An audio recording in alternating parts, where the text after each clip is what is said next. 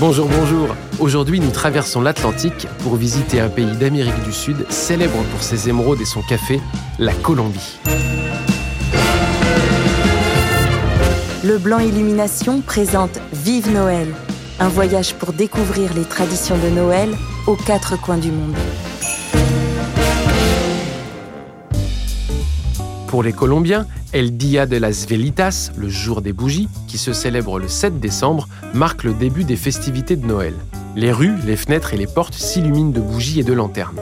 Chaque bougie allumée est l'occasion de faire un vœu ou une prière pour un de ses proches. Pendant la Novena, les 9 derniers jours précédant Noël, donc du 16 au 24 décembre, les familles se rassemblent chaque soir pour prier, chanter, danser la salsa, la cumbia ou le merengue et partager une collation autour du pesebre, la crèche de Noël.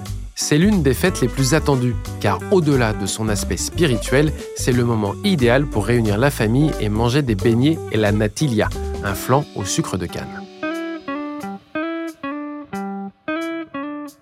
En Colombie, c'est le petit Jésus qui amène les cadeaux et non le Père Noël.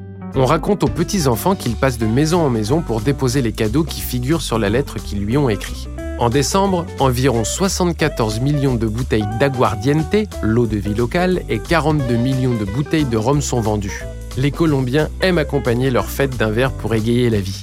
Avec de telles ventes pour une population totale de 51 millions d'habitants, on imagine qu'ils doivent être bien joyeux.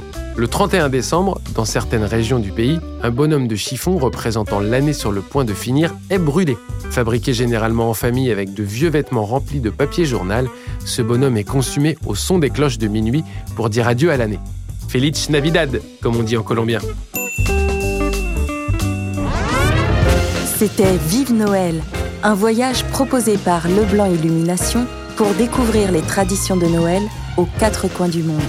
Leblanc Illuminations, entreprise pionnière, écrit l'histoire du marché des illuminations depuis 1958.